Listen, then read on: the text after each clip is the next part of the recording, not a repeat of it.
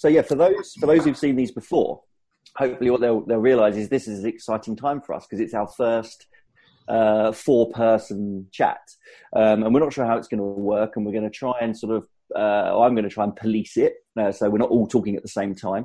Um, the internet connection seems to be struggling a bit more with this partic- with four of us than it normally does with three of us. So apologies in advance if uh, if we pause or, or, if there's a bit of um, a delay but I'm sure it will be worth it. And tonight's discussion is um, is manual therapy, or you know, joint mobilizations, joint manipulations, and and maybe if we have time, depending on how we're doing, we'll talk about soft tissue as well. That might that might form a part too.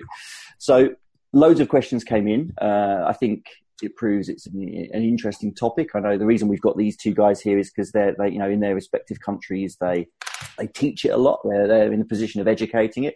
So we thought who better to sort of just talk it out. Uh, you know, and we want to talk about the the elephant in the room that is the evidence base, or possibly lack lack thereof. Uh, we want to talk about its clinical applications, the whens, the when nots, the the whys, the outcomes, etc. And then we'll just kind of go from there. And obviously, as always, Craig's going to going to pitch in uh, with with the live comments as they as they come in as well. So I'll, I'll start the ball rolling if I may, and uh, we'll talk about the difference between mobilizations and manipulations which is a question that, that a lot of people actually have, have emailed and asked.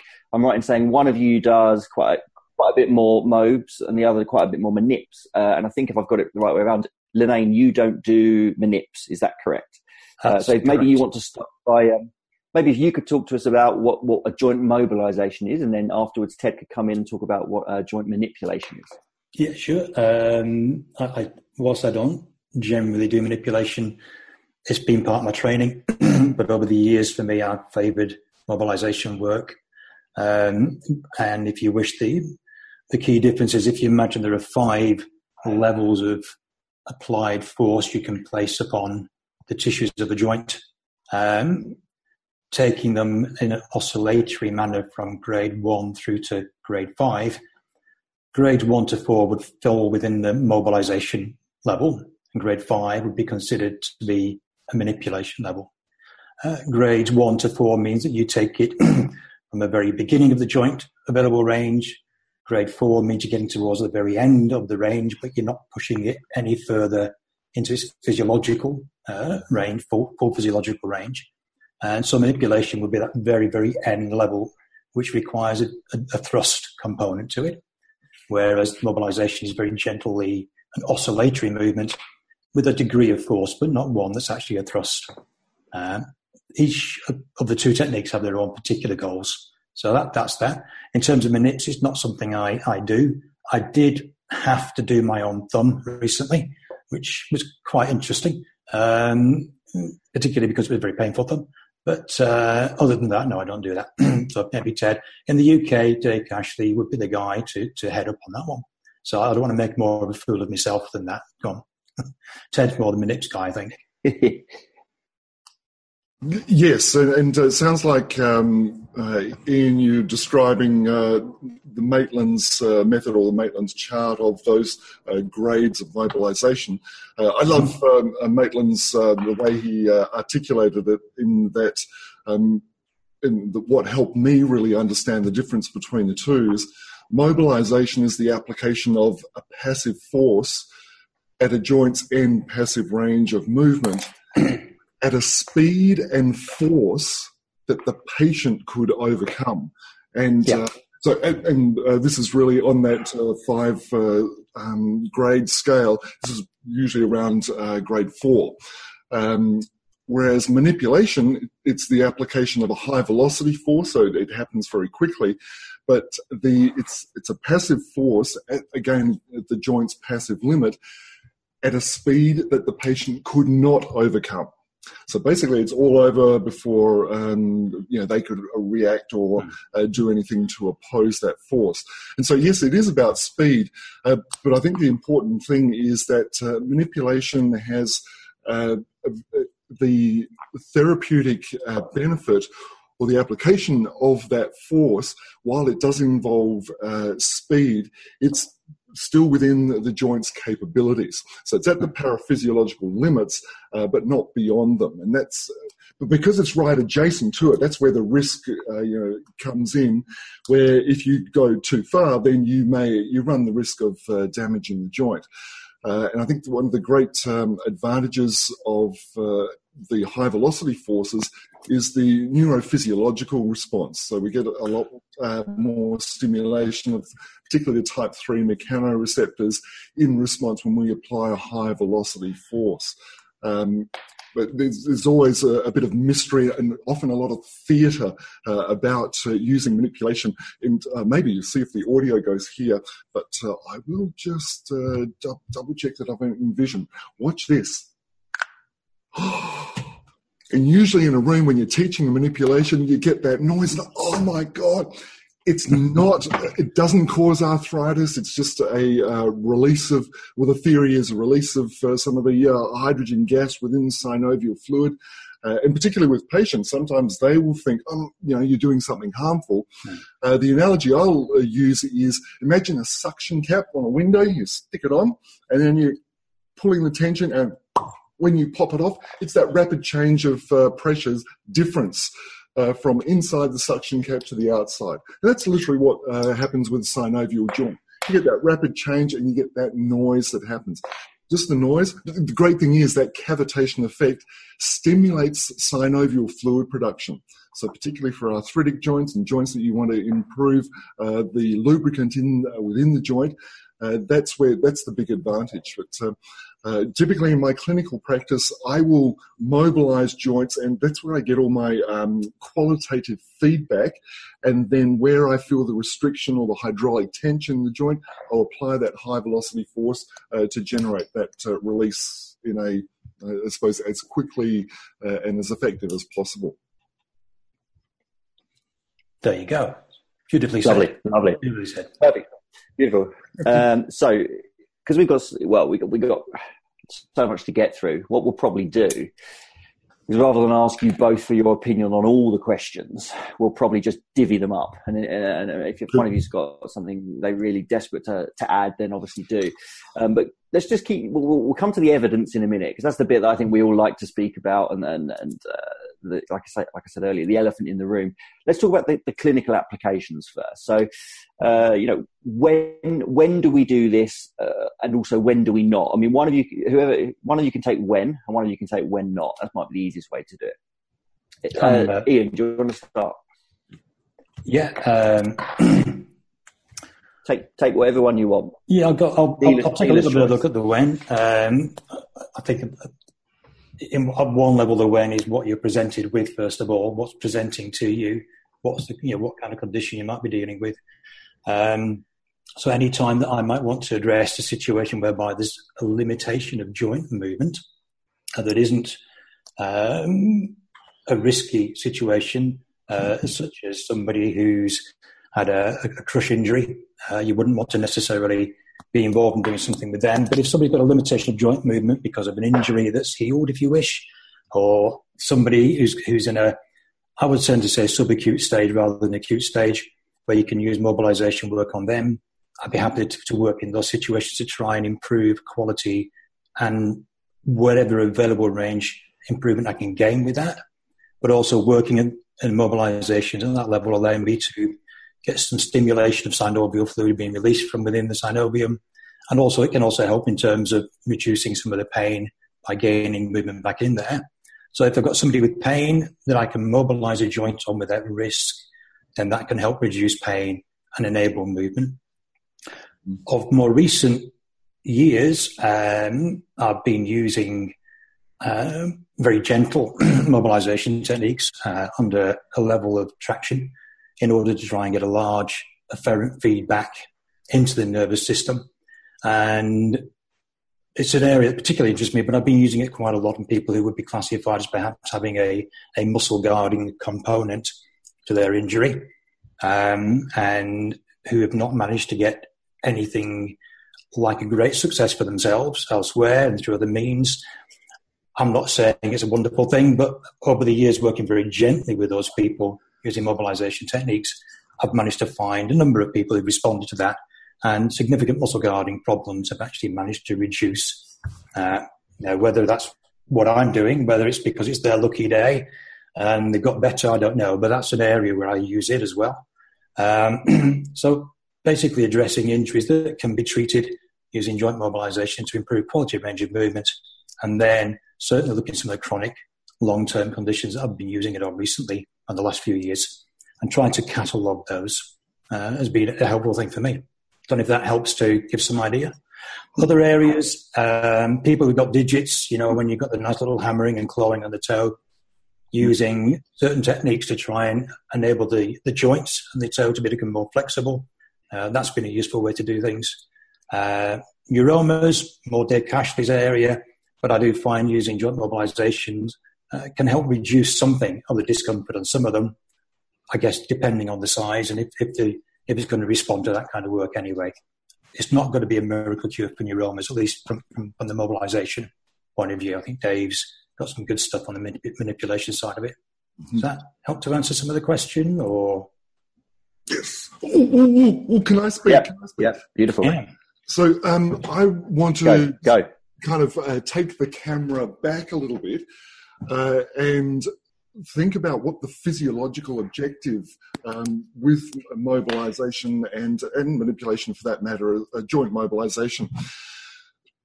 My key objective, and particularly when we're dealing with the foot and the ankle, which is just laden with so many uh, collagenous structures, you've got the, the capsules, the ligaments, the tendons, I see the key objective as being able to uh, improve the range of motion in hypomobile joints that have come about because of connective tissue restrictions. And this has come about because of the, the collagen cross linkages. Uh, literally, when um, let's go back to our physiology uh, university days where we learned about Davis's law. And uh, in Davis's law, we've got um, the ligaments, soft tissues, when they're put under tension, will gradually elongate. But if they're not under tension or if they're in a lax state, they will gradually shorten. And uh, we use the expression in our trainings connective tissues always adapt to their shortest functional length. And uh, I mean, we know it in, in, lay terms as the use it or lose it um, cliche.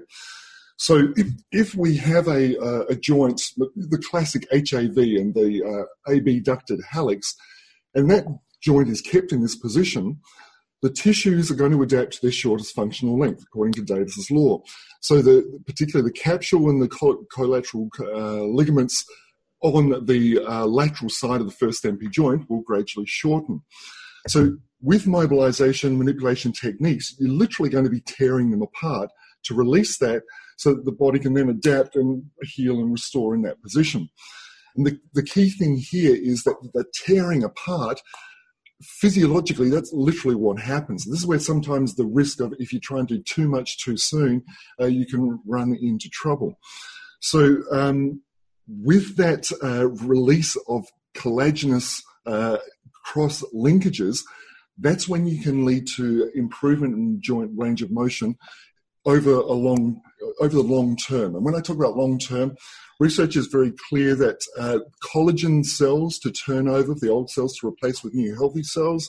Uh, Kjær et al. in uh, the uh, Sweden, Scandinavian country, um, found you know, uh, radiographic isotopes and saw how long it took. It takes about six weeks. So, good ligament injury would generally take about six weeks to fully recover. So we base our mobilization treatments on to release those collagen cross linkages if that's the underlying cause of the musculoskeletal condition you're dealing with. You've got to make sure you kind of put that in context. So it's kind of the umbrella.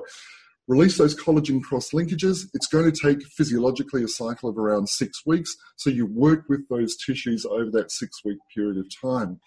Uh, and then in during that time, you also assist the neuromodulation of the joint receptors in that example of the, the first MP joint. And so that's another way that uh, it's um, thought that it uh, helps aid the gate control theory of pain, and you get some of the um, symptomatic release there. Uh, but that's um, one of the, the, key things is that, um, like right now, all of us who are sitting and watching this your connective tissues around your hip joint, around your knees, around your ankles, because of that flexed position, uh, are going to be adapting and shortening. So um, the important thing here is to, I think, is be clear on what your objective is. Uh, Ian when you talk about muscle guarding, that's where that the, the gentle and the, the neurological input, I think, uh, has more of an effect. Um, I guess my focus has been on the uh, collagenous tissue restrictions, and uh, given I'm so butch and tough, uh, you know, I like to do the, the, the hard stuff. So, so, Ted, if you if you've got a, I'm interested in what you're saying from that point of view. Um, if if you imagine you've got a situation whereby you've got a, a restricted uh, first ray in terms of its ability to plantar-flex. Mm-hmm. Um, I mean, not, none of us are here trying to catch each other out. We're asking genuine questions. Um, would would you be looking and let's let's just say it's between Met one and two, and it was a collagen appears to be a collagen yes. shortening. Is that something that you would look to use um, that that collagen release approach? Yeah. I, I asked the question because um, I think I understand where you're coming from there. Whereas for myself, um, I would be applying very very little force whatsoever, uh, mm-hmm. just a very gentle oscillation and allowing the ligaments, if I can, if it's that going to work that way, working it at its end at that particular point, gently teasing it down, gently teasing it up. So if you wish, try and allow that tissue to come to its natural extensible length. Yeah, that makes some sense. I understand uh, what you're saying there. I don't think you can apply a um, to get those collagen cross linkages released you need to apply a reasonably significant force. So that's where I would be taking the joints to its uh, passive limits and then applying the force in the direction of correction. But if you're going to isolate a, a joint, you know, say in the midfoot or even the forefoot, the crucial thing is looking at is that uh, the cause of the restriction, or is that secondary to something else or some other compensation that's going on? And I think this is where uh, it behooves us to look at the whole kinetic chain and see what structures are influencing. Uh, because I love uh, picked up this great expression uh, that the Italian uh, therapists use, and it's that uh, I've not heard it in English, but it might also be in English. But um, he who screams is not the guilty. I think it's how it translates. So basically, where the, the symptoms are, that's the victim, but the guilty one, the cause, is actually coming from somewhere else. Uh, and that's when we're dealing with uh, the foot and ankle structure, the, the complex uh, compensation patterns that occur and uh, my old friend, and I always think that the, the first joint when we're dealing with foot and ankle and foot and leg uh, issues is uh, checking the center of the universe, which uh, translates in Latin to astragalus, which of course is the term, the name of the talus. So that's my plug for the talus and uh, focus on the talus first. That's interesting. Um, so coming back to the idea then of the releasing the cross linkages and level of force applied, I guess if I'm applying force to the example being um, the, the, first and second metatarsal heads, um, or even second and third, and just a gentle oscillatory downwards and upwards, uh, superior inferior glide of that, but I get that range of movement, but I'm not applying a force or a level force that necessarily is releasing cross linkages. Yes. Uh, But I gain that. Coming back to to the to the area of the astragalus and the talus, um, I can understand where you're coming from on, on maybe trying to work with the talus, trying to improve quality, range of movement within its various ranges and its directions of movement that go on. For me, I kind of, I kind of found, I guess we're moving into that kind of discussion, really, I suppose, that group wants, which um, for, for me, I've found by looking at the more current models of foot function, uh, the Nester, the Lundgren, I've, I've moved away from the talus as being the crucial, uh, pivotal thing in terms of understanding foot function. Mm-hmm. Um, I think it understands the relationship between the foot and the leg, and I'm no biomechanist, so you know the guys will shoot me down on that one. But as I've begun to look a bit more at Nester Wolf Lundgren's work, looking at the levels of movement that may be occurring, it's redirected my thinking about what am I looking for passively, and it is a passive that you can't translate to active. I understand that. And I found myself moving away from the talus as being the key and crucial bit. For me now, talar navicular, navicular medial cuneiform seem to be the more significant ones, followed often by the second metatarsal head. Um, now, I, I'm not saying that proves this proves anything, but I think as I've looked at playing with the thought increasingly, it's made me and try to take on board that level of understanding of foot function. It's taken me increasingly, if you wish, away from the talus itself. Mm. Don't get me wrong, I, I, use it a lot, but it's not. It's no longer my focal point in assessing the for, for, for conditions. Yeah.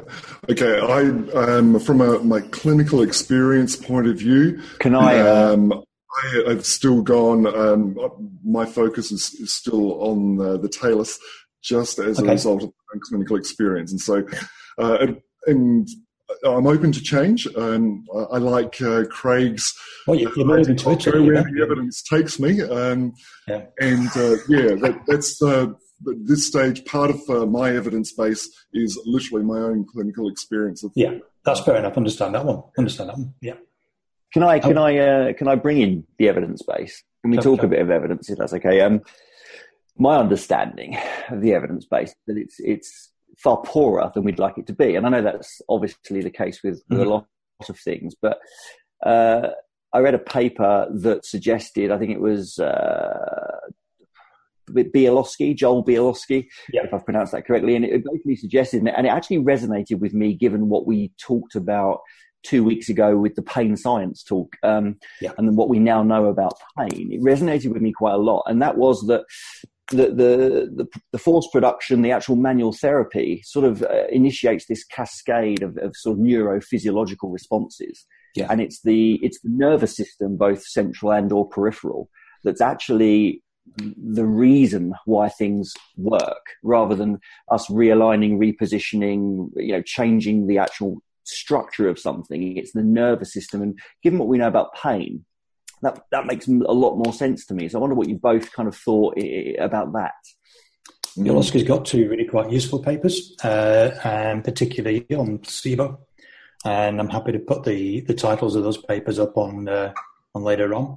Uh, well, one of them was more a comment review uh, that he, he put into something, and then the second one is a paper where they look quite closely at placebo, and and really looks at placebo as a very positive, uh, influential, important part, perhaps, of any kind of treatment, but particularly within manual therapy having a role.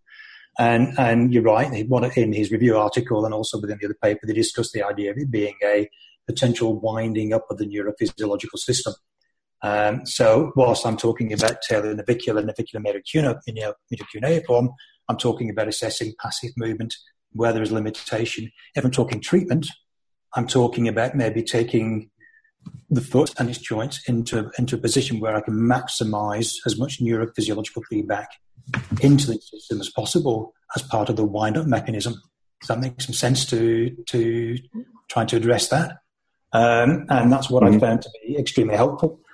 Uh, similarly, kind of working at a level and a pace, slow pace that maybe has, uh, in that instance, uh, if it's possible, uh, a greater uh, impact upon the Ruffini corpuscles uh, rather than the Pacini ones. Ruffini being responding to long, slow, sustained stretch with a lateral movement glide towards it. That's really where my, my head's been going with all that, which is coming from the Bialosky stuff, the neurophysiological stuff that's coming through, which I don't always understand. It's way above my head. And then obviously you've got your pain science stuff as well. So um, for me, yeah, I'm got a problem. It's a neurophysiological thing. That's what we're working with. Um, it's the means and methods that we might do that. There's, from our point of view as a manual therapist, is important. I, am not into aligning joints particularly um, because whatever I align passively may not necessarily stay there actively. Um, and necessarily a talus being put back into a particular position isn't necessarily always the case that it's going to solve the problem uh, because the talus can come out and the problem's still gone away. So from that point of view, I think there's a whole area of, of study and work to be done. Um, so, sorry, I'm not, you know, the, the, placebo, the placebo question is a really good question uh, in the context of neurophysiological change and what we're aiming at. Great. So I, am just, uh, yes, uh, if I can contribute a little here. Um, I uh, I also have a, a, premise that I work uh, with in using manual therapies, and that premise is this: everything works best when it's in the right place. And I think that's a universal law for my desk here, as well as uh, the human body. Now, what is the right place? I know we have uh, a real challenge in, you know, if we're trying to quantify or mechanically say this position of 12 degrees and the axis is supposed to be here. That's, uh, we're going to get ourselves into a lot of hot water here. However, if we think of each joint has a, um, a workable, each synovial joint will have a workable range. Uh, and if it's pushed to its uh, end limits, uh, it makes sense to me physiologically. That's where we're going to get a lot of um, the uh, clinical symptoms that occur uh, with our uh, patients that come seeking us for help. And let me ask for everyone who's watching, listening right now, have you ever in your life been sitting down at your desk? Craig, this will be a good one for you. And you felt tension in the muscles in your neck or one side of your shoulder. Like, have you ever had that happen? Of course, we all have. What, from a neurophysiological perspective, my reasoning with that is, for some reason, the uh, and let's take um you know if I can use the chiropractic word here, say that uh, often the straight chiropractors will say, well, what's happening there is if there's a vertebra that's either stuck or out of position, there are working muscle fibers that are trying to pull or restore the position. And I think from a neurophysiological perspective, that's often what happens. The body gets feedback uh, from the mechanoreceptors, uh, tells the brain, the brain says, okay, well, I'm going to get those muscles here to try and put things into a better or more efficient position according to what the wisdom of the body knows, not uh, from an outside uh, um, scientific uh, research perspective.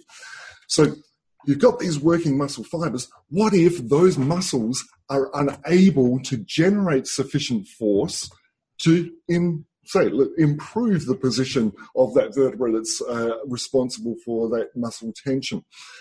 My view then is the only way that can be improved is from an outside force, and that's where mobilization or manipulation will can then work. Yesterday, I had my regular chiropractic checkup and had that exact personal experience.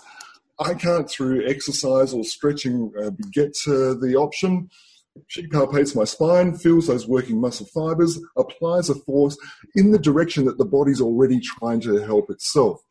Now, I know this is kind of uh, to quantify this. This is more, uh, I guess we call it deductive reasoning. Is that if the body's muscles are trying to pull things into this direction, uh, then let's work with that direction of correction because the body says this is going to be uh, the right place or a better place. But the difficulty we have with the foot and ankle is the muscle mass, the volume of muscle in relation to bones and collagenous tissues is so much less compared to what's happening up here. So I know, um, you know a good uh, therapist can palpate the muscles in along the spinal column and they'll feel where the tension is and where muscles are relaxed. To do that in the foot and ankle, it, it's taken me years, and I don't think I'm uh, particularly wonderful at it because we just don't have the same uh, ability to, um, we don't have the muscles working as well to try and improve that position.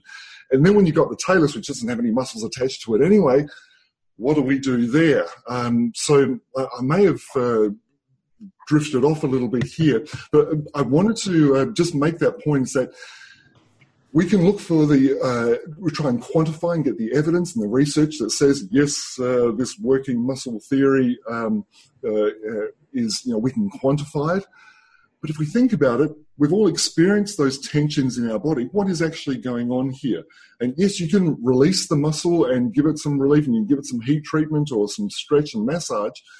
But if the cause of the problem is due to a, a displacement or a shift or a, a blockage of a certain uh, bone that the muscle is attached to, I'm not sure that you're going to get the best long term result unless you release that uh, joint restriction or the underlying cause. And, and again, it comes from the underlying cause.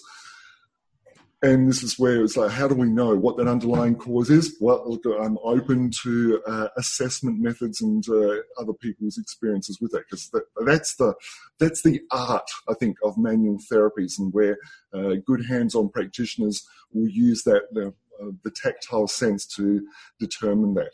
About, let, let, me just jump in. I'm, I'm conscious of the time. we have uh, gone over 30 minutes already. Um, I, I, know Ian's been emailed previously or messaged a couple of questions, and, and we have had the, the, exact same question posted by by Sean Savage. Uh, so, Ian, I don't know whether you want to address the sublux cuboid issue. Yep, yep. Yeah, what's definitely. One, I mean, what's one uh, of those? Yeah, well, good question. So, I, I tell you, let's give it a bit of background because you know we've all we've all talked about this. We've all got previous discussion, albeit not face to face. And the the issues I have with what's just been said, as well as what we're going to come on to say, is is this contention that that we know we have this ability to know where where individual bones should be. They have a good place and a bad place. Yeah agree with that. It's not supported by data whatsoever. No, not only is it not supported by data, it's pretty strongly refuted uh, by both. Mm-hmm. you know, human variation is, is one you know one thing that there's no no disagreement on. So, the other concern I've always had, and this applies to the cuboid, but but everything is when we use this kind of language with patients, displacement, malalignment. It has this horrific nocebo effect, and we know that that that pain is all about threat, perceived or real, and nocebic language is is is a real uh, feeder into that. And when we when we hit, when we look at the hard time that chiros have had over the years for kind of getting people back, that kind of business model that, that we give them a hard time on. Uh, I've certainly seen people uh, within the podiatry realms uh, adopt that. Not that I'm blaming the clinician, sometimes it's patient led because you've made the mm-hmm. patient feel so fragile, vulnerable, hyper vigilant, they catastrophize. They're essentially, I, I guess, reliant dependent. Um, and, and, that for me, as I know, as you, you all know, is my, my main kind of concern with, with this, this entire area. Now, when we come onto the cuboid, uh, I have two issues here. And the first is that, that bar huge singular impact, I refuse to believe that the vast majority of, of lateral midfoot pain that walks into the clinic is cuboid syndrome that requires manual therapy. And my concern is that I see people who just indiscriminately go straight to that as their go to before they've even got a diagnosis. Mm-hmm. But the other thing is, you know, we think about the cuboid and its articulations proximally and distally. We think about its ligamentous uh, sort of constraint. We think about the, the, the big tendons that, that, that groove it. Yet we're happy to agree that, or some of us are happy to agree that it's got this ability to move and sublux and, and be the cause of all pain. Yet there isn't a single bone on the medial column. When you think about something like, I guess also make it would either be uh, maybe navicular or medial cuneiform, similar with their proximal and distal articulations and their ligamentous orientation. There's no discussion of any bones in the medial column doing this. So I guess what I'd love from you two guys is where you sit on. Well, I think we know, but where you sit on cuboid and its ability to sublux, if we believe it subluxes and this is causing pain, why are we not considering this for medial midfoot pain? Because to my knowledge, the medial midfoot pain that comes in isn't manipped in the same way that the cuboid is. And secondly, what's the retort to what hopefully is a reasonable comment about this nocebic effect that we could be having if we're not careful with our language. Uh, Ian, you better go first, or if we let Ted go, we'll run out of time. All right. okay, I think I think you got two things there, Ian. Uh, but first, I'm going to say to you, in terms of cuboid, I think I did read a paper or an example with some X-rays a while ago, and I can't remember what it was of what would appear to be in a sublux cuboid. So yes, can it happen? Yes, it can, depending on the injury. It's something I think I've come across once in twice, in, maybe in my career. The rest of the times I've never come across it, and it's, it's it's one of those things I look to be as a surprise to me when it comes through, rather than look for it. So I think there's the issue of the cuboid. Then the other one is, is the issue of, of pain language, uh, and you know how we set things up. So I agree with you. I never mention the word sublux to almost any patient. Uh, a, they don't know what it means. B, then you waste half your time trying to explain what it means. Mm. Uh, you catastrophize their experience. Uh, I think there are times when I might use a language, it's almost very simple, childlike language, to kind of explain why they might be getting some of their discomfort. And more often than not, I'm going to lay it in the in the vicinity of a soft tissue concern rather than an actual and articulatory concern.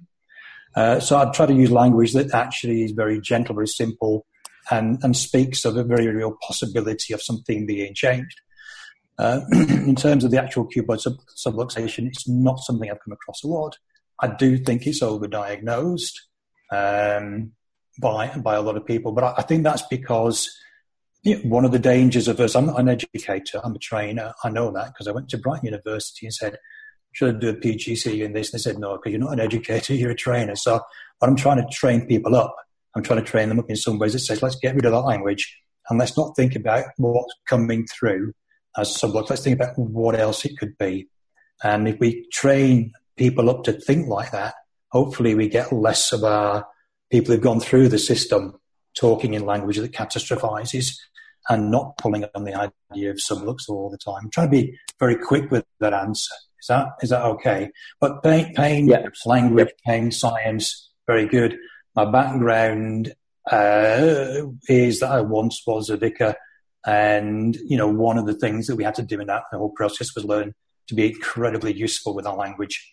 Uh, not necessarily articulate, but useful with our language. So for me, I find it interesting that the, uh, the Mike, Mike's, Mike Stewart's course, and you've done that course too many times, Ian, by the sound of things, uh, the language of that course is actually, if you wish, it's, it's almost reminiscent of language that we were being used back in the 80s when I trained. Really quite interesting. So yeah, I'm all in favour of careful with language. Rare to see a sublux cuboid, but I do think they can actually get a bit stuck in their movements with the stiffness there is probably more tissue. Does that help to answer the question? Or reaction or like not yeah. answering? No, no, no, no, no, absolutely. I, I yeah, I appreciate okay. that. Here My go. turn. Here you go. Go on. um, the first thing is uh, we haven't defined what subluxation is.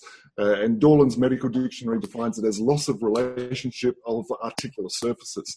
Uh, it happens all the time, everywhere. I mean, just look at the, the hammer toes, claw toes, uh, bunions that come into your clinic or came into today.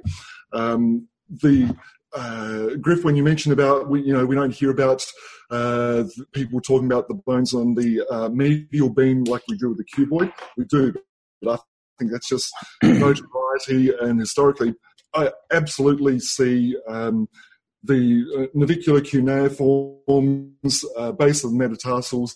Do I see them displace uh, in from going to their end range position uh, every day?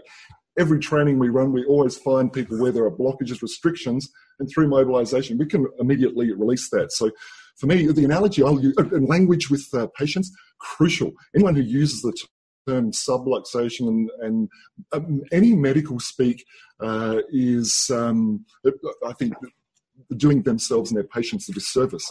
Uh, the classic uh, way that I would explain to a patient about what's happening with their joint, uh, and if I felt that it was you know, being restricted at an end range position. So imagine it's like a, a, door, you know, that has able to swing. But if your door is constantly slamming, slamming, slamming against uh, its end position, eventually the hinges suffer, and eventually you know the frames, the architraves, things start um, perishing. And you know that's I think it's important to educate patients so that they understand what is going on with their body. Now, I, that's from my perspective because I believe that joints get forced and put at their end position, and uh, when a joint's functioning at its end limits, that's where the uh, pathological forces occur on, particularly the musculoskeletal structures. So, um, yeah, it may be due to that philosophical background. That's why I would be very happy to uh, argue from a clinical experience perspective that particularly the bones in the midfoot, uh, they shift and move and block. Every every one of those bones that you mentioned as well, like the cuboid in a normal foot should be able to move some three or four millimeters, and you should be able to feel that. Intermediate cuneiform moves about one or two millimeters when it's not restricted. So um, these are uh, yeah, to, to say that they don't move or they that they don't get stuck. Maybe if, I hope I'm not misinterpreting your uh, comments there, Griff. But um, they they do move. They should move. They don't move much, but they got to move some. And if they don't, they dry out. Synovial fluid uh, dries up. You get osteoarthritis, and blah blah blah. The whole sequence uh, of events takes place. Ted, Ted, Ted, let me let me rudely interrupt you uh, and we talk again about the language you use and how patients respond to that language, and, and, and the consideration from you being that medical language in terms like subluxation would be terrifying. But terms like bones being stuck and doors slamming and the word brishing you've used there, ultimately, just just just as like, but just as likely, if not more. I mean, what we consider threatening language is, is, is sort of irrelevant because ultimately, a lot of the words you've used there would potentially terrify patients. And I think we now know how much that feeds into the pain mechanism. And, and just to clarify, I'm not suggesting that manual therapy doesn't have a place, nor am I suggesting it doesn't work. If we define is how we define work, it's the mechanism of effect. I think is interesting for me, and I think we just mm. don't have the data to support this re- re- realignment and repositioning. But the hands-on work, the, the careful use of language, the reduction of threat, and the central nervous system, that for me is is close to being believable. But what concerns me is that isn't always the angle that people are taking, and, and I think sure. if we're not careful, we, we we have a very real ability by telling people we need to, you know, you're stuck or we need to move you or reposition you. We've got a very real ability to send people toward chronic pain or persistent pain rather than away from it. Yeah, it's, it's not been my experience. Um, I've found that that simple concept of you know something's supposed to move and it doesn't move as well as it should, so we're going to work on getting it moving again. Um, I, from my own personal clinical experience, I've actually found that uh, somewhat liberating from a, a, patient's perspective. It's like, ah, well, that makes sense, uh, and then uh, adopt or recommend whatever treatment plan to uh, deal with that. Certainly acknowledge that there's so much we don't understand about and, and the, the languaging and what happens inside clinics. Crucial area. I fully acknowledge that. Um, uh, I'm not saying uh, I am I'm an expert in that area by any means. Just based on my uh, personal experience in dealing with a lot of chronic uh, cases, uh, our clinics are known for getting the cases that have been everywhere else haven't tried this. Uh, so, um, yeah, I, I think uh, yeah, that's what I have to say about that. Griff, I think I think you're you're flagging up. Uh, uh, Craig, anything that's coming from? Uh, how are we doing for time? Firstly, uh, anything that's coming from Facebook that's urgent to address?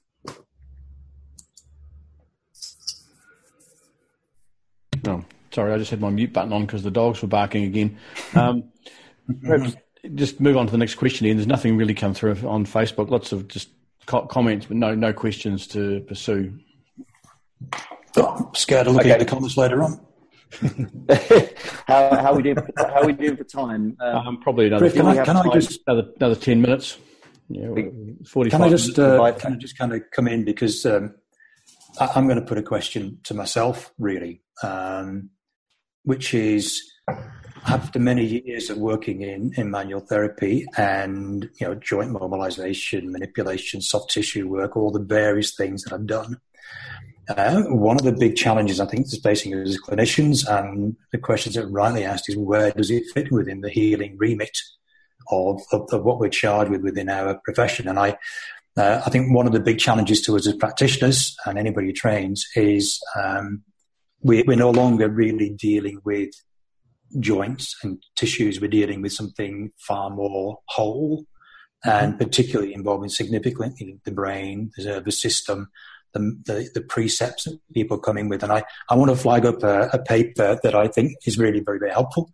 Uh, it's by Gary Fryer. Uh, some people may not have seen it, some may have seen it. 2017 publication. It's, uh, and I'll, I'll, I'll, pop it on, onto the comments later on. There's two papers in which he looks at this whole discussion that we've been having about the role of manual therapy you know, within the biopsychosocial model. And you know, the, the thing we've got to bear in mind is I, I, encourage people to use manual therapy, but actually it's, it's a small part of the big overall healing picture. And and you know, if you take it at that level, you can actually enjoy using it and doing it. If you actually try and elevate it to something bigger than that, or elevate it to being the answer to to what's presenting or the answer, then I, then I think that's where we, we actually encourage problems within our profession of its use. Um, and so to kind of give it a proper place, which is a, you know, a, a maybe bottom up place, um, I think is really quite important. And the challenge, so the question I'm asking myself is how well do I do that when I'm involved in training people? How well do I expose people to, to thinking about the biopsychosocial model in what I'm doing and get them to recognize that's the much bigger and more important model rather than the model that I might present of actually intervention. I think uh, it's important that uh, as uh, clinicians we're very clear on what the indications and uh, applications uh, are of uh, um, the any any treatment service that we provide, uh, and so it's particularly as far as manual therapies go, uh, we want to make sure that uh, we are applying it where it's indicated and appropriate. Uh, I think one of the big frustrations that um, uh, I certainly had uh, in my early days was that a patient would come to me and I would, you know, if they have a musculoskeletal condition, I'd provide a treatment that I was taught uh, at uh, university and not getting the desired clinical outcomes or the results that, uh, yeah, I felt like I should be delivering. And so then uh, I used to do a lot of referring to uh, physios, chiropractors, and manual therapists. And heck, I'm the foot guy. Why can't I do that stuff? And uh, I think it would be really I think it's essential for podiatrists. If you're going to be the person that people go to for their foot ankle problems, then, uh, geez, manual therapies ought to be in your armory or to be one of the tools you have in your toolbox. Uh, and I agree, it's, it's not the, the be all and end all, it's not the silver bullet, uh, but it's a heck of a useful treatment tool particularly if you're using a lot of orthotic therapy and you're, uh, you've got cases where um, there's uh, supination resistance and, and that's happening because of uh, connective tissue adaptations because they always adapt to their shortest functional length and its body's been functioning like that all its life or they've uh, sprained their ankle or they're working as teachers, nurses, or factory workers heck, uh, the, the, the role of manual therapies literally it, it, transformed and revolutionized my clinical experience, my uh, clinical direction. Yes, I'm an advocate. Yes, I'm biased with it, but I think I've got uh, some uh, history uh, and track record to justify, certainly in my own mind, and I've got to live with my own mind, and that's a hard enough battle. so uh, we're, just, we're, just, about out of time, so I'm, I'm going to just ask one like practical question at the end. Um, I'm far from being any sort of expert in the, the manual therapies, and, and but did use what limited skills I had. But one one particular clinical scenario that I actually found really really useful was those patients who came in uh, ten years after an ankle sprain, and they've got some pain somewhere. You, you you struggle to work out what it was, but I always found mobilizing them, not necessarily a full thrust manipulation, really seemed to work really well on those sorts of people. So, you know, by way of winding up, so I just want to got any practical tips for dealing with those 10 year post ankle sprains that re- present with some and, and, and, and they're not two are the same.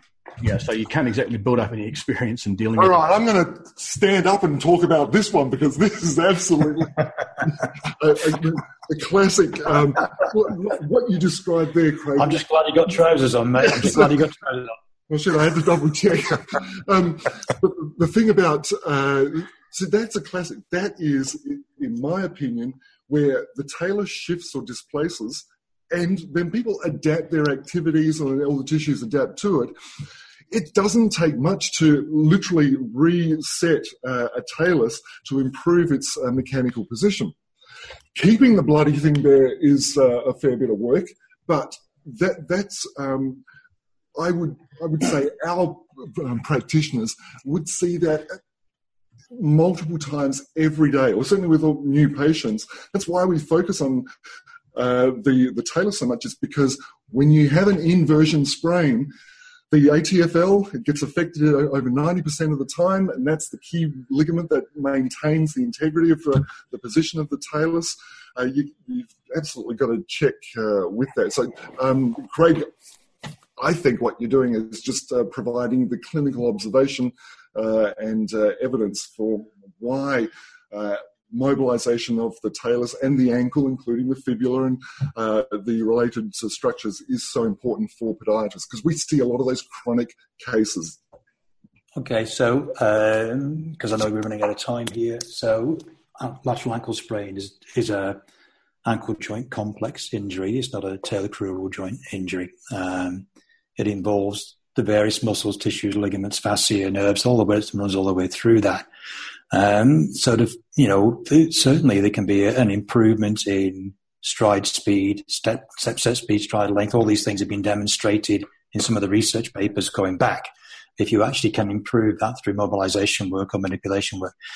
The thing about the lateral ankle sprain, it is very much a neurophysiological uh, oh, as well. target, target that you've got to work at. And I think although you might talk about resetting the talus, um, maybe it's resetting the subtalar joint. I'm actually, I can't, I can't, I can't use the language resetting um, because once you start to move, you've got multiplanar movements going on in the ankle joint complex, which is including the talus and including the navicular, and then knocking it down further onwards. So for me, a lateral ankle injury is actually almost a whole foot and a low leg injury.